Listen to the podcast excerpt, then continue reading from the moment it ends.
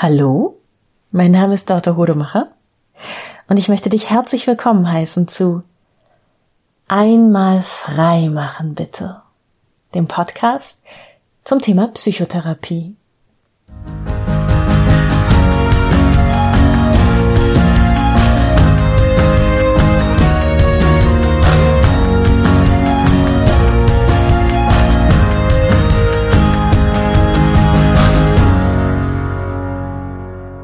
Menschen, die psychische Probleme haben, stellen sich ganz oft die Frage, warum ich? Was stimmt mit mir nicht, dass ich diese Probleme habe? Was ist, was ist falsch gelaufen? Was ist falsch an mir? Und ich möchte heute ein Thema behandeln, das ähm, ganz, ganz wichtig in meinen Augen ist und sehr oft mh, nicht beachtet wird bei der Frage, wie entstehen, warum entstehen psychische Störungen bei einzelnen Menschen und bei anderen nicht. Und zwar tun wir ganz gerne vor uns selbst so, als hätten wir alles in unserem Leben in unserer eigenen Hand. So, wenn ich es nur richtig anstelle und wenn, meiner, wenn in meiner Kindheit nichts offensichtlich schiefgelaufen ist, dann muss ich doch rundlaufen, dann muss ich doch gesund sein, dann muss ich in Ordnung sein und dann muss ich in der Lage sein, ein selbstbestimmtes und erfolgreiches Leben zu führen. Und das ist rührend und das ist ein Ja, ich find's mittlerweile rührend, aber ich find's auch ein bisschen, es ist auch ein bisschen eine Selbstüberhöhung, weil es außer Acht lässt, dass gewisse Dinge in unserem Leben schon festgelegt waren, bevor wir auf die Welt gekommen sind.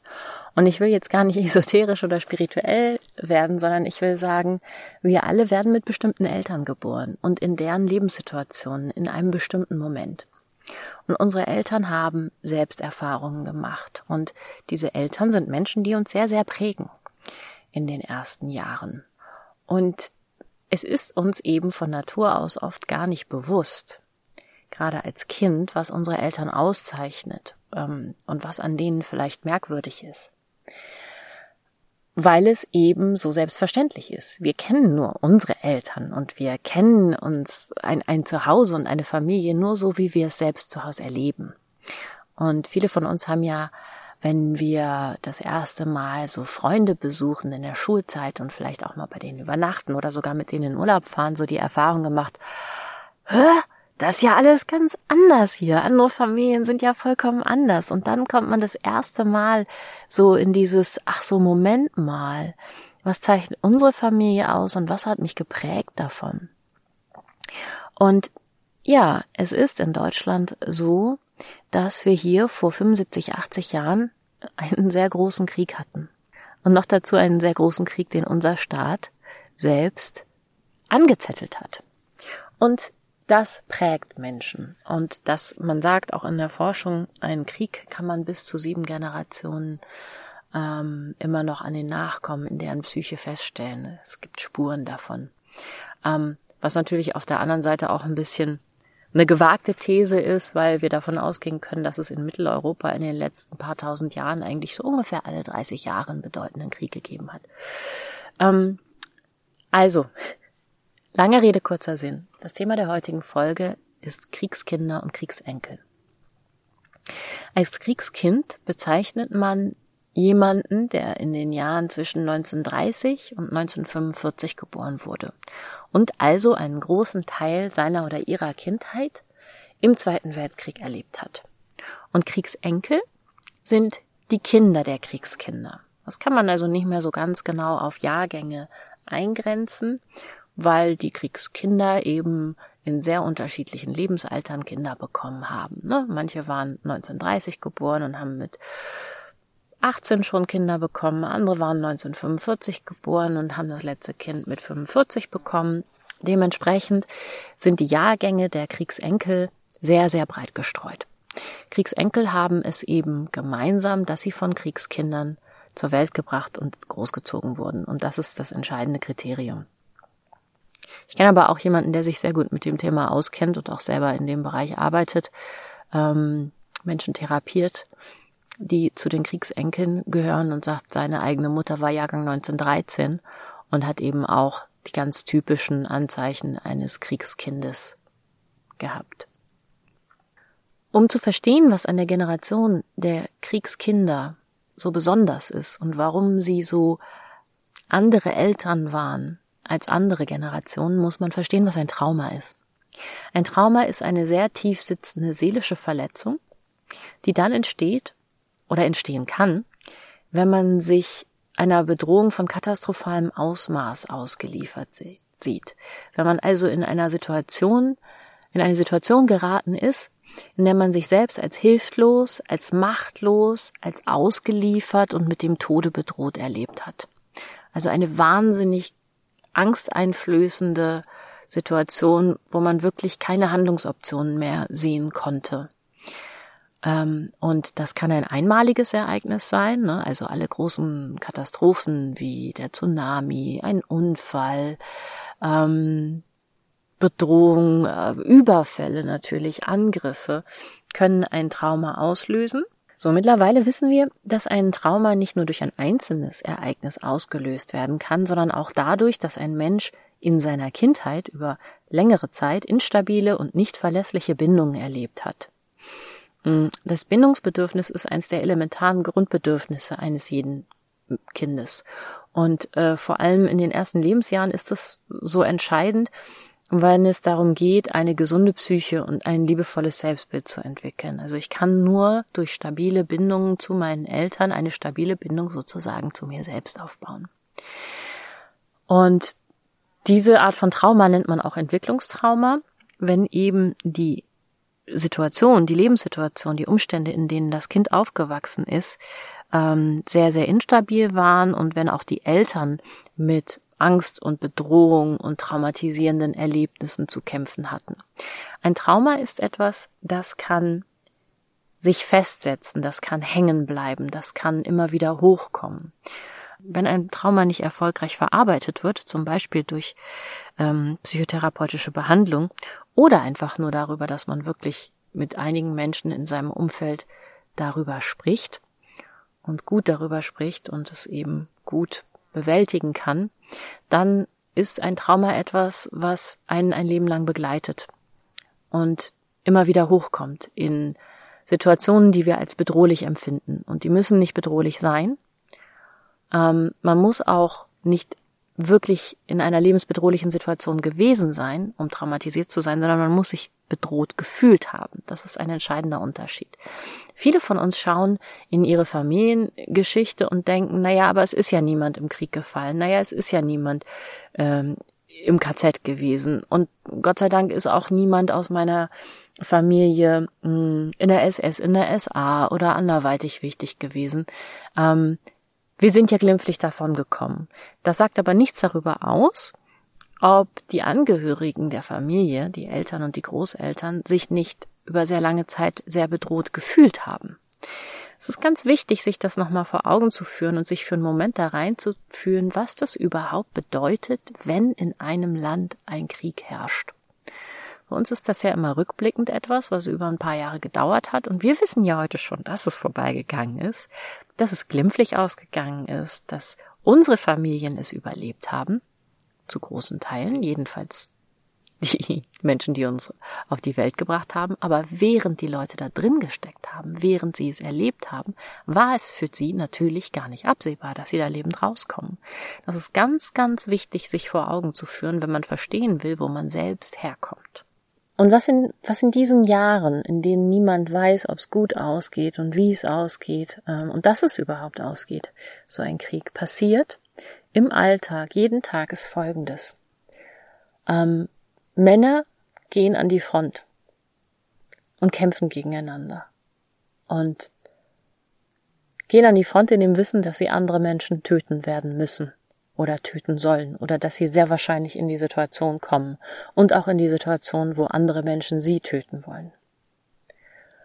Frauen sind zu Hause allein gelassen, sie müssen die Arbeit der Männer übernehmen und sie leben dabei oft in Familien, die nicht ihre Familie sind, sondern die des Mannes, den sie geheiratet haben, den sie vielleicht auch gerade erst geheiratet haben und denen, denen sie nicht immer unbedingt willkommen sind als Schwiegertochter. Menschen werden als feindlich deklariert. Also man unterteilt ja plötzlich die ganze Welt in Freund und Feind. Ähm, Und das betrifft nicht nur die Menschen in den anderen Ländern, gegen die Krieg geführt wird, sondern Menschen werden auch für Spione gehalten oder für Sympathisanten.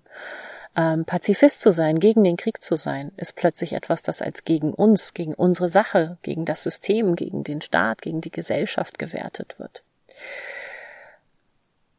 Man wird ausgegrenzt, man kann verpetzt werden, man kann angeschwärzt werden, ohne sich etwas zu Schulden haben kommen lassen, ohne dass man sich etwas hat zu Schulden kommen lassen, einfach nur, weil jemand einen auf dem Kieker hat und das so Zeiten sind, in denen man eben denunziert werden kann und in denen oft ein Gerücht ähm, reicht, um wirklich mehr als verdächtig zu sein, um wirklich in Gefahr zu kommen.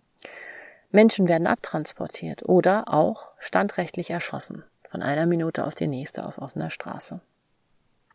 Und jeder weiß, dass es auch ihn jederzeit treffen kann.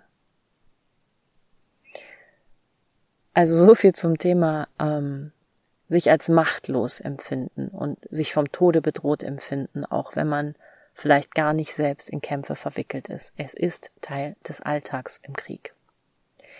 Das hat zur Folge, dass es einen sehr, sehr hohen Druck gibt, dazuzugehören. Angepasst zu sein, bloß nicht aufzufallen und immer von so vielen Menschen wie möglich als freundlich, als loyal, als äh, mit dabei empfunden zu werden. Hass und Hetze sind Alltag und entweder man macht mit oder man wird zum Opfer. Es geht nicht mehr darum, eine Meinung zu haben, sondern es geht darum, die richtige Meinung zu haben. Und das kann entscheiden über Leben und Tod. Ja, und das ist, das ist das, was so vom Gefühl her in einer Gesellschaft im Krieg passiert, in, in der gerade vielleicht erstmal die Front ganz weit weg ist, ne? Das ist der Ruhehafen, die, die Heimatfront, das, wo, wo man eben nur die, die, die Männer in den Krieg geschickt hat und alle darauf warten, dass sie zurückkehren. Aber wenn es dann eben umschlägt und das, das Kriegsgeschehen zu einem selbst kommt, dann werden Häuser in Schutt und Asche gelegt und man verliert die Heimat und der Feind marschiert ein. Und man sieht am Horizont brennende Dörfer und man sieht und erahnt, dass der Feind jetzt zu einem kommt. Ähm, es wird geplündert, es wird gemordet, es wird oftmals in Kriegen systematisch vergewaltigt. Menschen fliehen, Menschen werden heimatlos, sie werden enteignet und entehrt und müssen Schutz suchen ähm, und sich dulden lassen an Orten, die ihnen fremd sind und wo sie niemals hin wollten. Und sie werden einquartiert ähm, gegen den Willen derjenigen, denen die Häuser und die Wohnungen gehören. Sie werden zu ungewollten, zum ungewollten Gast. Sie müssen sich gegenseitig Rationen streitig machen. Alle leben im Mangel. Ganz egal, wie wohlhabend und vernünftig sie vor dem Krieg gewesen sind, egal wie sparsam sie gewesen sind, egal wie großzügig sie gewesen sind, plötzlich haben sie alles verloren. vierzehn Millionen Deutsche sind infolge des Krieges innerhalb deutscher Gebiete geflohen. Und du hörst vielleicht raus, dass ich mich in dieser Folge mh, dafür entschieden habe, nicht zu sehr politisch hinzugucken, rechts, links, äh, wer war Freund, wer war Feind. Es geht mir schon ganz allgemein darum, was ein Krieg mit Menschen macht, weil ich glaube, dass Kriegskinder und Kriegsenkel ein sehr aktuell, sehr deutsches Thema ist, aber eben nicht nur ein deutsches. Und ich glaube auch, dass es ganz, ganz wichtig ist, das im Hinterkopf zu haben für natürlich andere Menschen, die aus anderen Kriegsgebieten zu uns kommen, für die wahnsinnig vielen Kriege, die gerade auf der Welt ähm, aktiv sind, vonstatten gehen, aber auch die Kriege, die wir in den letzten Jahrzehnten anderswo auf der Welt gesehen haben. Das kann man überall anwenden, dieses Thema. Es gibt überall diese, diese ganz klassischen Muster von Kriegskindern und Kriegsenkeln. Menschen nehmen sich im Krieg auch selbst das Leben, ähm, aus Verzweiflung, aus Angst, weil sie, ja, einfach nicht mehr den Sinn sehen, weil sie einfach nicht mehr weiter wissen. Mitten im Kriegsgeschehen, aber auch manchmal direkt nach dem Ende des Kriegs, weil sie natürlich äh, Sorge haben, dass sie vom Feind gefangen genommen werden. Und auch noch Jahrzehnte nach dem Ende des Kriegs, weil sie beispielsweise nie wieder zurückgekommen sind in ein ähm, stabiles Leben, weil sie ihre Existenz verloren haben oder weil eben für den Moment, für wenige Stunden die ganze Verzweiflung und die Angst über ihnen hereinbricht. Kurzum, jeder ist jedermanns Feind. Auf niemanden kann man sich verlassen. Alles kann einem jederzeit genommen werden. Aber noch muss man alles zusammenhalten und arbeiten, arbeiten, arbeiten, weil es wirklich enorm viel Arbeit gibt im Krieg. Und das ist etwas, eine, einer der Mechanismen, die für Kriegskinder sehr, sehr typisch ist, dass dieses Arbeiten, Arbeiten, Arbeiten sich dann hinterher oft verselbstständigt. Das sind eben oft Generationen, die dann ja auch nach dem Krieg alles wieder aufbauen und eigentlich ihr Leben lang nicht mehr aus diesem Arbeiten-Arbeiten-Modus rauskommen. Und Arbeiten wird für Kriegskinder sehr oft zu einem Selbstzweck und auch natürlich zu einem Mechanismus, um damit umzugehen, was alles an, an Angst und Bedrohung in ihnen noch steckt und an Gefahr.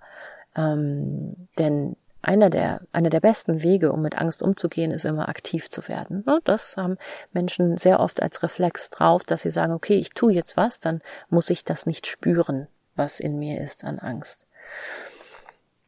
So, und gerade weil das ähm, in diesen Zeiten und in diesen Generationen ja allen Menschen so ging, so, so viele Menschen dieses Thema hatten und diese Ängste durchlebt hatten, ist das eben oft etwas, was wir so, wenn es um psychische Störungen, psychotherapeutische Arbeit geht, ähm, gar nicht wahrnehmen, weil alle haben das weggedrückt oder viele, die allermeisten haben das weggedrückt im Sinne von, es war ja nichts Besonderes, es ging uns ja allen so und wir haben uns dann einfach auf die Zukunft fokussiert, wir haben dann aufgebaut. So, es hat ja keinen Sinn, sich Gedanken zu machen über das, was war, lieber vergessen, nicht dran denken und sich der Zukunft zuwenden.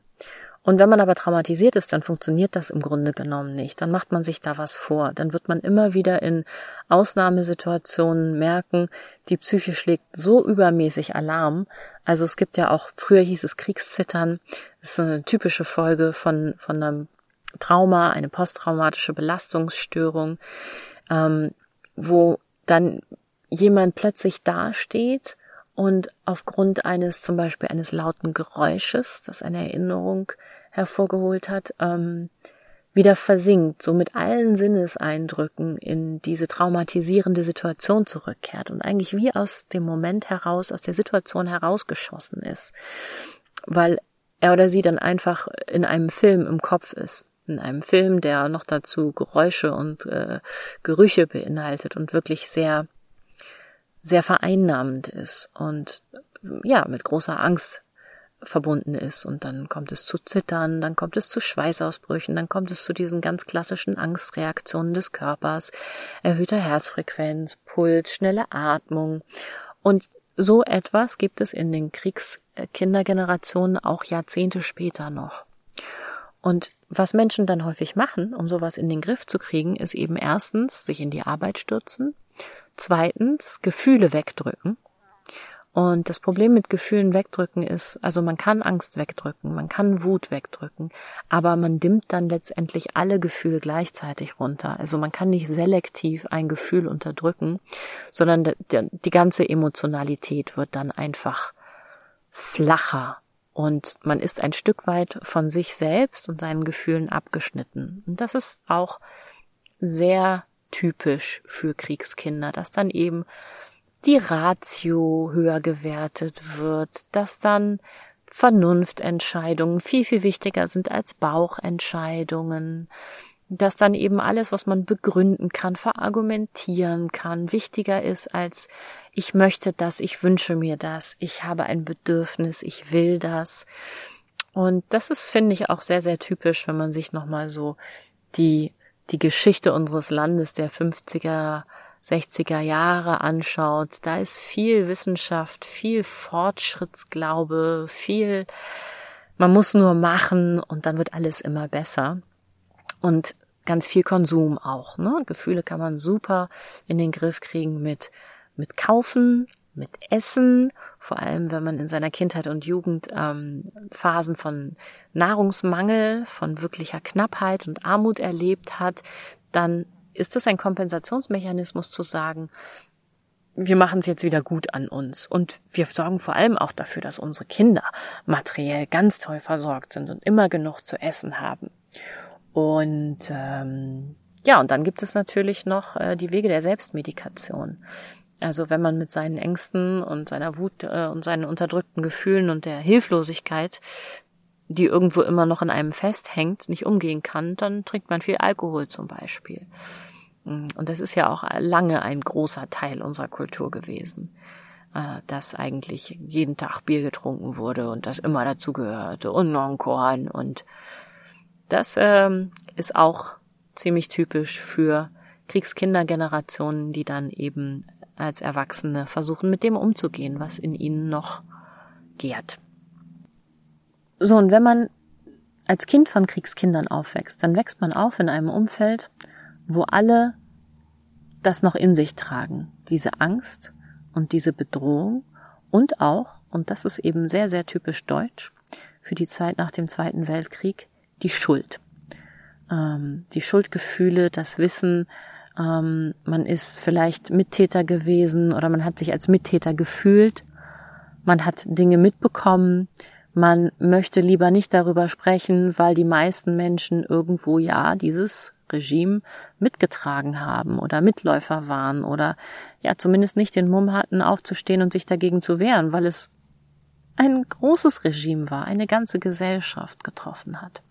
Das heißt, diese ganzen negativen Gefühle werden, werden irgendwo hinweggedrückt, werden so weit als möglich ad acta gelegt und es wird so getan, als wäre das nicht da. Und dieses so tun, als ob etwas nicht da wäre.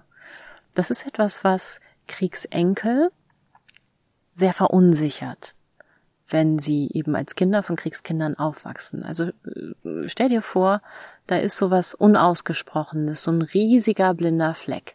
Das siehst du ja erstmal nicht. Du weißt ja nicht, du, du nimmst ja nicht wahr, was, was nicht wahrzunehmen ist, weil niemand drüber spricht. Ähm, aber es hat sehr, sehr klassische Folgen. Ähm, und ich kann mal, ich kann mal so ein paar Punkte aufzählen, die für die Kindheit von Kriegsenkeln sehr, sehr typisch sind und die immer wieder berichtet werden aus, aus einzelnen Erzählungen, wenn Kriegsenkel in ihre Familiengeschichte und in ihre Kindheit zurückblicken. Eltern, die neben einem stehen und sich doch unendlich weit entfernt anfühlen. So eine ganz merkwürdige, unterschwellige Fremdheit. Ähm, sprachlosig am Esstisch sitzen bis hin zu, was man Zoning Out nennt, ähm, so, so, so Löcher in die Luft starren. Familien, die am Esstisch Löcher in die Luft starren, vor sich hin auf den Tisch gucken und irgendwie so im geistigen Leerlauf zu sein scheinen. Also immer wieder so Momente von totaler Beziehungslosigkeit, wo jemand in Erinnerungen versinkt oder versinkt in ein Ich bin jetzt gar nicht da, dann muss ich auch nichts fühlen. Und da kann man sich richtig vorstellen, wie ein ein Kind, das verzweifelt ist in Kriegszeiten, sich eben weggemacht hat, sich in die Ecke gesetzt hat, um nicht zu stören, nicht spüren zu müssen und auch in dem Wissen, es wird nichts bekommen von den Eltern, die einfach völlig überlastet sind. Oder aber das Gegenteil, so ein dauerndes Geplapper, das immer an der Oberfläche bleibt. Ähm, also innerhalb der Familie ständig Gespräche von der Tiefe eines Smalltalks im Supermarkt. Und nichts, was jemals wirklich persönlich ist. Familien, in denen es so scheint, als hätte niemand ein, ein tieferes Interesse daran, ähm, die anderen Familienmitglieder wirklich kennenzulernen, wirklich mitzuerleben, mit ihnen zu fühlen und sich wirklich auszutauschen. Das ist ja auch, viele Menschen benutzen einfach eine eine große Anzahl an Wörtern wie so ein Abwehrmechanismus. Ich sage immer, das ist wie, du stehst am Meer und dir kommt so eine fette Böe entgegen, so ein richtig so ein richtig großer Windschub. Und es ist so viel Luft, die dir auf einmal entgegenkommt, dass du gar nicht mehr einatmen kannst, weil es einfach zu viel ist. Und so ein ständiger Schwall an Worten ist eben auch ein Abwehrmechanismus, mit dem man verhindern kann, dass jemand einen was fragt, dass man eben wirklich wahrgenommen wird, dass man tatsächlich sich austauscht. Immer so ein Plitscher, Plätscher, Plapper, Plapper, Plapper, Plapper. Komm bloß nicht zur Ruhe kommen. Das, ähm, das empfinden auch viele Kriegsenkel als sehr typisch für ihre Kindheit. Bloß nicht Stille.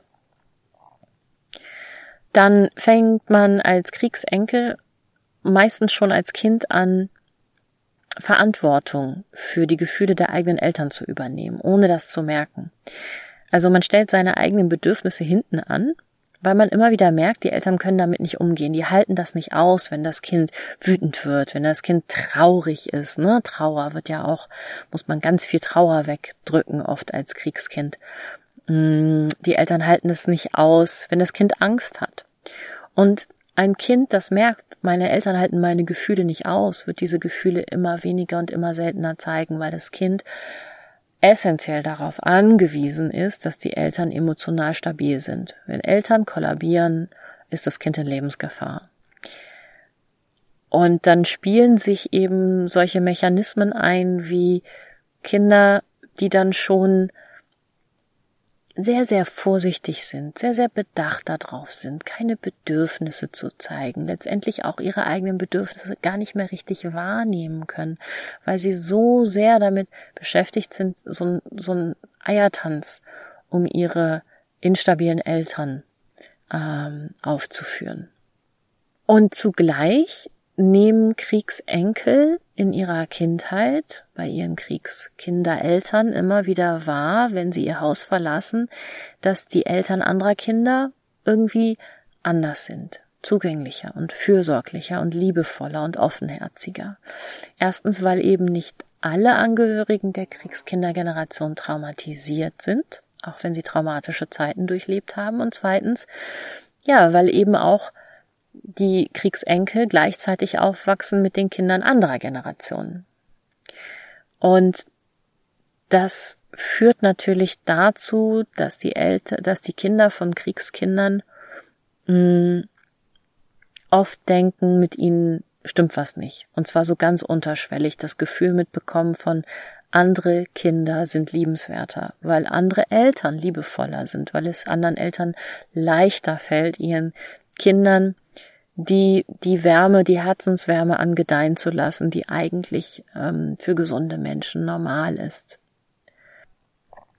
Das führt dann oft dazu, dass mh, diese Kinder, die merken, andere Eltern sind liebevoller, versuchen, noch netter zu sein zu ihren Eltern, um um das aus ihnen herauszukitzeln, um das eben doch zu bekommen, dass sie ganz brav werden, ihren Eltern liebevolle Geschenke machen, mh, ja, ihre Eltern wirklich sehr, sehr umsorgen und auch, auch als Erwachsene sich nicht lösen können von den Eltern und immer wieder versuchen anzukommen und immer wieder versuchen, das endlich aus ihnen rauszukitzeln, was sie bei anderen Eltern gesehen und erlebt haben und gehofft haben, dass es eben, und hoffen eben, dass es eines Tages sich dann doch noch zeigt.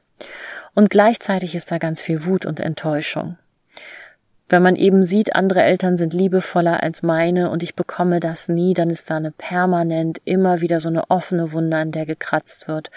Und diese Wut und Enttäuschung macht ähm, diesen Kindern auch oft ein schlechtes Gewissen. Und ich hatte das ja auch in der Folge äh, über Schuld ist immer die Mutter äh, schon mal gesagt. Dieses schlechte Gewissen, dieser Zwiespalt aus, ich liebe meine Eltern und sie geben mir nicht das, was ich aber auch brauche und sie wollen mich nicht sehen und ich will's von ihnen haben. Das ist eine unheimlich anstrengende Zwickmühle einfach, in der man dann steckt und wo, ja, was viele Menschen eben dazu dann für, äh, führt, äh, sich in eine Psychotherapie zu begeben, um sich daraus lösen zu können. Mhm. Dann ist es auch ganz typisch für Kriegskinder, dass sie ihre Kinder nicht ermutigen, rauszugehen und die Welt zu erobern, sondern im Gegenteil, ähm, immer wieder ihnen Angst machen, immer wieder sie begrenzen und sagen, tu dich nicht so hervor, ähm, sei nicht so laut, das ist zu gefährlich, aber nicht auf so eine verständnisvolle Art, sondern oft eben auch auf so eine du bist zu dies, du bist zu das Art, also ihnen wirklich auch aktiv Angst machen wollen.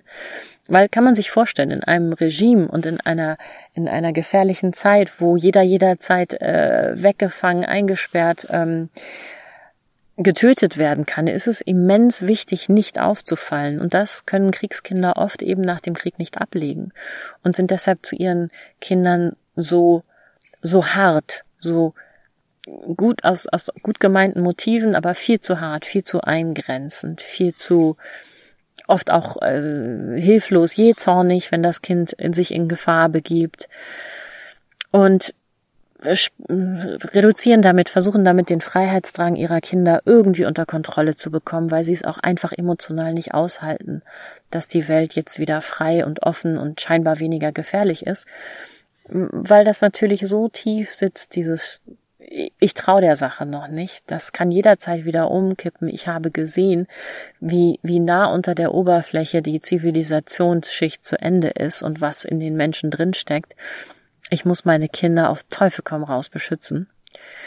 Ähm, was eben gleichzeitig dafür sorgt, dass Kriegsenkel oft ähm, ein sehr, sehr geringes Selbstbewusstsein haben, sich wenig zutrauen, weil sie eben nicht ermutigt worden sind in ihrer Kindheit, ihre Grenzen auf gesunde Art und Weise auszuloten und gleichzeitig auch, ja, eine Tendenz haben, sich im Rest des Lebens einfach einzuschränken. Angststörungen sind eine ganz, ganz häufige und, wie ich finde, auch sehr gesunde Folge, weil man einfach bei einer Angststörung ja merkt, diese Angst, die ich in mir habe, die ist nicht angemessen. Ich habe ständig Angst vor Dingen, die gar nicht gefährlich sind, ja, weil die Kriegs Kinder, Eltern es einem eingeimpft haben. Ähm, auf der anderen Seite werden die materiellen Bedürfnisse, die die Kinder von Kriegskindern haben, oft enorm erfüllt, wenn nicht übererfüllt. Ne, und das ist ja auch so typisch für diese, für diese Wirtschaftswunderjahre. Also alles Mögliche konnte man plötzlich kaufen, ob man es brauchte oder nicht. Und man, und es gab immer noch dies und das und ganz viel Essen, immer Essen. Ähm, diese Eltern hatten eine enorme Kaufkraft aufgrund des Wiederaufbaus und des daraus resultierenden Wirtschaftswunders und haben eben diese Kaufkraft auch genutzt, um ihren Kindern ganz, ganz vieles zu ermöglichen. Und dann aber oft verbal noch dagegen gehalten und gesagt, du weißt gar nicht, wie gut es dir geht, konnten es nicht aushalten, wenn dein Kind etwas nicht aufgegessen hat. Und dann kamen eben auch häufig diese, diese ganz krassen, unterdrückten Gefühle hoch von, von der eigenen durchlittenen Not und ein völliges Unverständnis dafür, dass, dass die eigenen Kinder jetzt nicht wahnsinnig dankbar sind und den Hals nicht vollkriegen können, weil man, man stopft immer noch mehr rein, aber je mehr man in so ein Kind reinfüllt, reinstopft an Materiellem, umso weniger zufrieden wird das Kind, weil Materielles und Essen, das sind nicht die Hauptgrundbedürfnisse eines Kindes, sondern viel, viel wichtiger wäre eigentlich Nähe, Aufmerksamkeit, ungeteilte Aufmerksamkeit, Zärtlichkeit, Anerkennung, auch Respekt von Eltern einem Kind gegenüber. Und das sind die Dinge, in denen die Kriegskinder eben oft, ja, nicht so gut waren, es ihren Kindern angedeihen zu lassen, weil es ihnen auch selbst nicht angedient wurde als Kind, weil da einfach nicht die Zeit und die Ruhe und die Sicherheit dafür da war. Und dann ist es eben auch ganz typisch für die Kinder von Kriegskindern, dass sie ein schlechtes Gewissen haben, wenn sie Freude erleben, wenn sie Erfolg haben, wenn sie sich entspannen, ähm, wenn sie sich um sich selbst kümmern, wenn sie von den Eltern fortziehen ähm, oder wenn sie etwas anderes tun als arbeiten, arbeiten, arbeiten und Wohlstand anhäufen und Sicherheit erschaffen, weil ihre Eltern es ihnen nicht beigebracht hat, haben, dass das nicht das Wichtigste im Leben war. Für Kriegskinder war es das Wichtigste im Leben, materielle Sicherheit zu schaffen und sich zu wappnen für, für diese unterdrückte Gefahr in ihnen von, es könnte jederzeit wieder passieren und dann möchte ich auf der richtigen Seite stehen.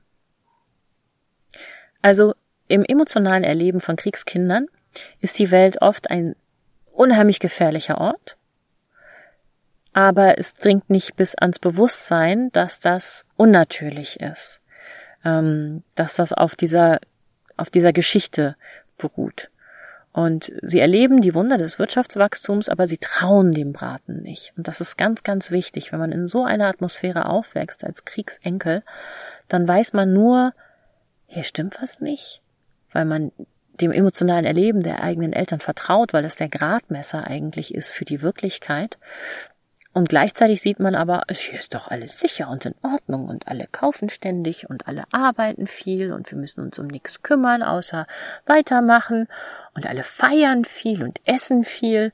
Aber irgendwie fühlt sich das nicht sicher an und dieses unsichere, Diese unsichere Atmosphäre ist eben das, was die Kriegsenkel in einem ganz entscheidenden Ausmaß prägt. Und damit kommen sie dann in eine Psychotherapie mit ganz diversen psychischen Problemen, wo sie dann eben dastehen und sagen, aber in meinem Leben ist doch alles gut gelaufen. So, verstehe gar nicht, warum ich so instabil bin. Ja, und dann kommt die, kommen die Kriegsenkel eben oft in die Therapie, weil sie sich selbst nicht verstehen. Depressionen sind relativ weit verbreitet unter Kriegsenkeln. Auch und gerade die funktionale Depression, bei, man, bei der man noch so leistungsfähig ist und arbeiten kann, aber ansonsten im Leben halt nicht mehr, nicht mehr viel Freude hat, weil man das einfach nie gelernt hat. Ähm, diese Kriegsenkel haben oft alles im Leben, was sie zu brauchen glauben und sind doch nicht glücklich. Ne? Wir haben doch alles. Aber es fehlt ihnen eigentlich eine ganze Menge. Eine ganze Menge.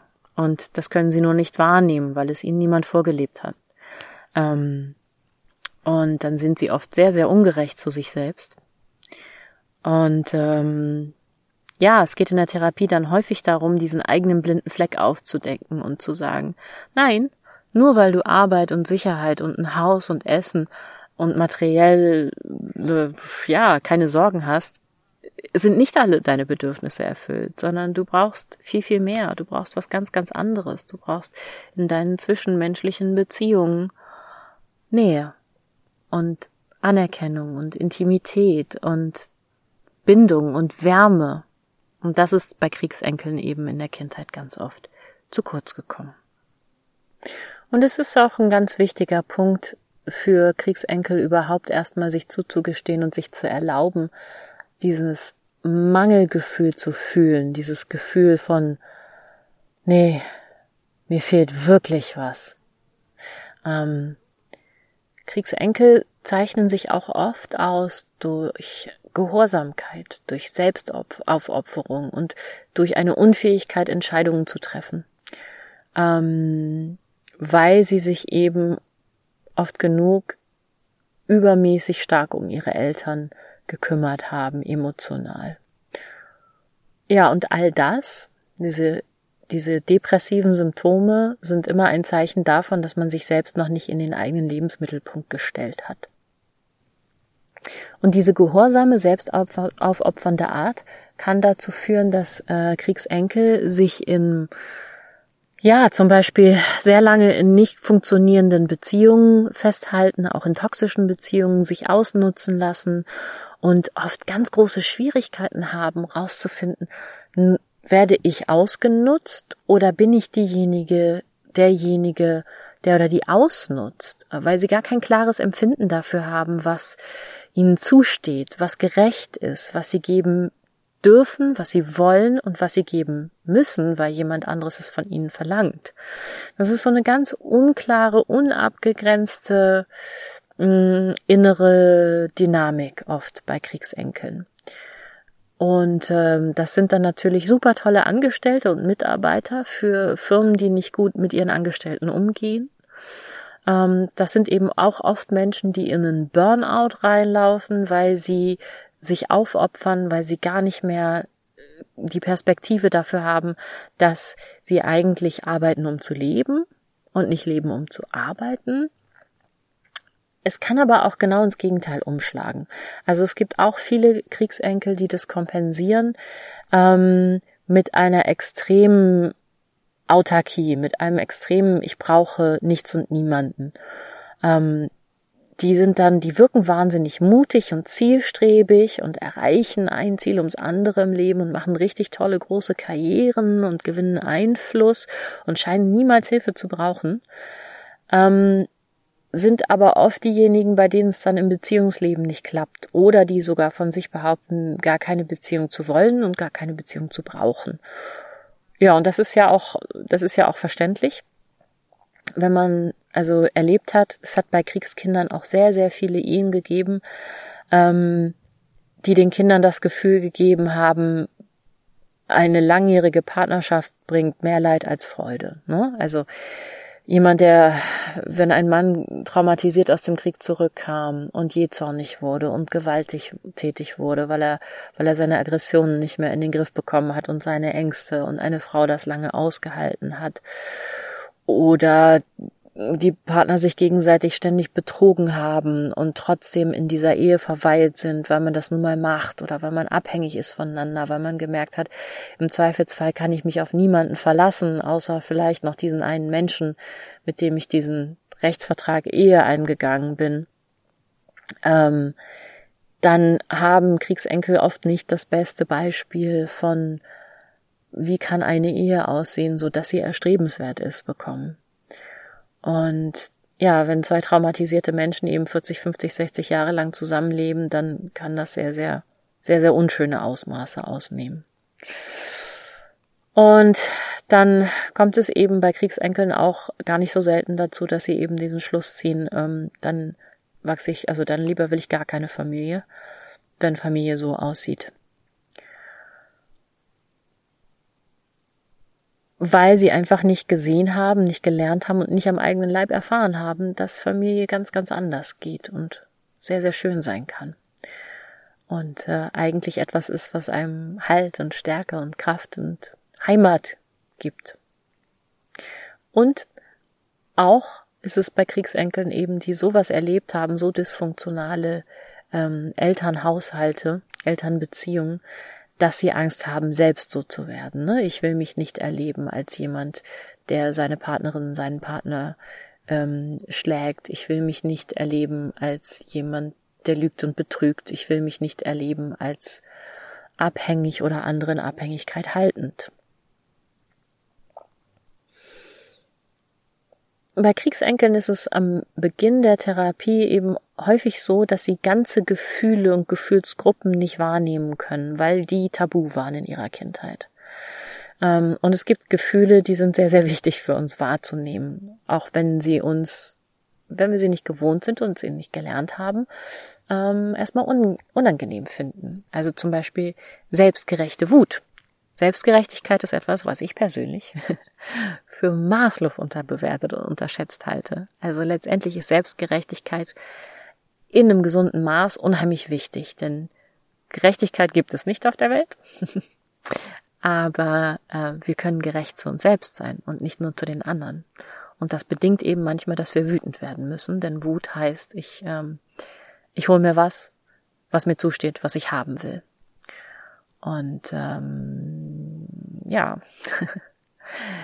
anderes wichtiges Gefühl, was Kriegsenkel oft nicht so stark spüren können ähm, zu Anfang, ist Stolz. Stolz ist ja gerade in Deutschland ein sehr, sehr zweischneidiges Schwert. Ähm, und es gibt eben auch zwei grundlegend verschiedene Arten von Stolz. Es gibt den Stolz auf etwas, was ich selbst erreicht habe, mit meiner Arbeit, mit meiner Anstrengung. Der ist wichtig. Sehr, sehr wichtig und sehr, sehr gesund. Stolz kann ein wunderbarer Motor sein, um sich eben anzustrengen. Und Stolz kann uns auch sehr großzügig machen. Und es gibt diesen merkwürdigen Stolz, wo man stolz ist auf etwas, was nichts mit einem zu tun hat. Stolz auf eine Fußballmannschaft, in der ich nicht mitgespielt habe. Oder stolz auf meine Nation. Stolz auf die Zugehörigkeit zu einer bestimmten Rasse, was eben nichts ist, was man selbst in der Hand hat. Und das kippt eben oft in etwas Ungesundes. Aber an und für sich ist Stolz erstmal wichtig, dass man den spüren kann. Lust, Freude, Freude an Unvernunft und ähm, Lust an Dingen, die nicht sinnvoll sind, die einfach nur geil sind, weil man sie haben kann, machen kann, weil, ah, weil zum Leben eben viel, viel mehr dazu gehört als Pflichterfüllung und Absicherung.